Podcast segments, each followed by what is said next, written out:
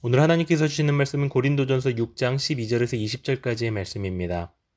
오늘 본문 12절에서 사도 바울은 모든 것이 내게 가하나 다 유익한 것이 아니요 모든 것이 내게 가하나 내가 무엇에든지 얽매이지 아니하리라라고 말씀합니다. 바울은 말 그대로 모든 것이 자신에게 가하다라고 설명합니다. 아, 모든 것이 가하다라는 말은 자유라는 이름 아래 인간이 합리화시키고 있는 논리입니다. 그 논리에 따르면 인간은 자신을 보호하고 자신이 자유롭게 선택할 수 있다라고 말합니다. 그리고 그 자유를 막으려는 시도가 곧 속박이고 구속이다라고 표현하죠. 그런데 바울은 그 자유를 오늘 어떻게 표현하는가? 모든 것을 다 할 수 있지만 얽매이지 아니할 것이다라고 말합니다. 누릴 수 있는 자유. 사실은 그것이 자유라는 이름 아래에서 우리를 얽매이게 만드는 족쇄라는 사실을 그는 알고 있었던 것이죠. 본문을 묵상을 하면서 예전에 보았었던 아이로봇이라는 공상과학 영화가 생각이 났습니다. 이 영화는 로봇 만능 시대를 배경으로 한 영화로서 인간이 논리적으로 정해놓은 로봇의 3대 원칙 하에서 로봇이 복종하고 움직인다고 굳게 믿었지만 스스로 진화한 컴퓨터의 두뇌가 그 논리를 왜곡하고 인간을 보호하기 위해 오히려 인간을 통제하려는 음모를 배경으로 한 영화입니다. 이 영화가 말하고자 하는 메시지는 논리는 완벽하다고 굳게 믿지만 결국 완벽할 수 없음을 말하고 있는 것입니다. 논리대로 믿고 신념을 가지고 움직여도 오히려 그 논리로부터 결국 스스로를 구속하게 만드는 상황을 표현한 것이죠. 어쩌면 우리는 그럴듯한 자유라는 논리로 오히려 거꾸로 얽매이고 속박되는 삶을 살아가고 있는지 모릅니다.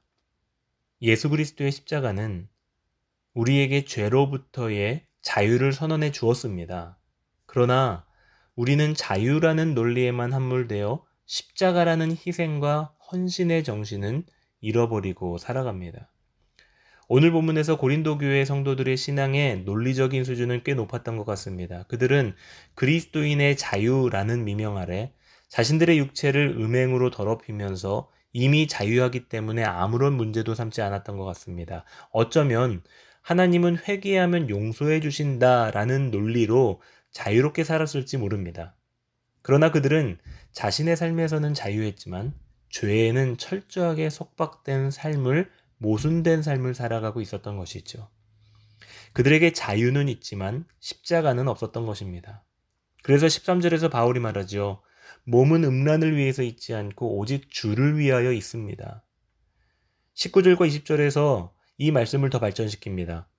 너희 몸은 너희가 하나님께로부터 받은 바 너희 가운데 계신 성령의 전인 줄 알지 못하느냐? 너희는 너희 자신의 것이 아니라 값으로 산 것이 되었으니 그런즉 너희 몸으로 하나님께 영광을 돌리라. 그리스도인의 몸은 내 것이 아닙니다. 십자가의 값으로 산 것이기 때문입니다.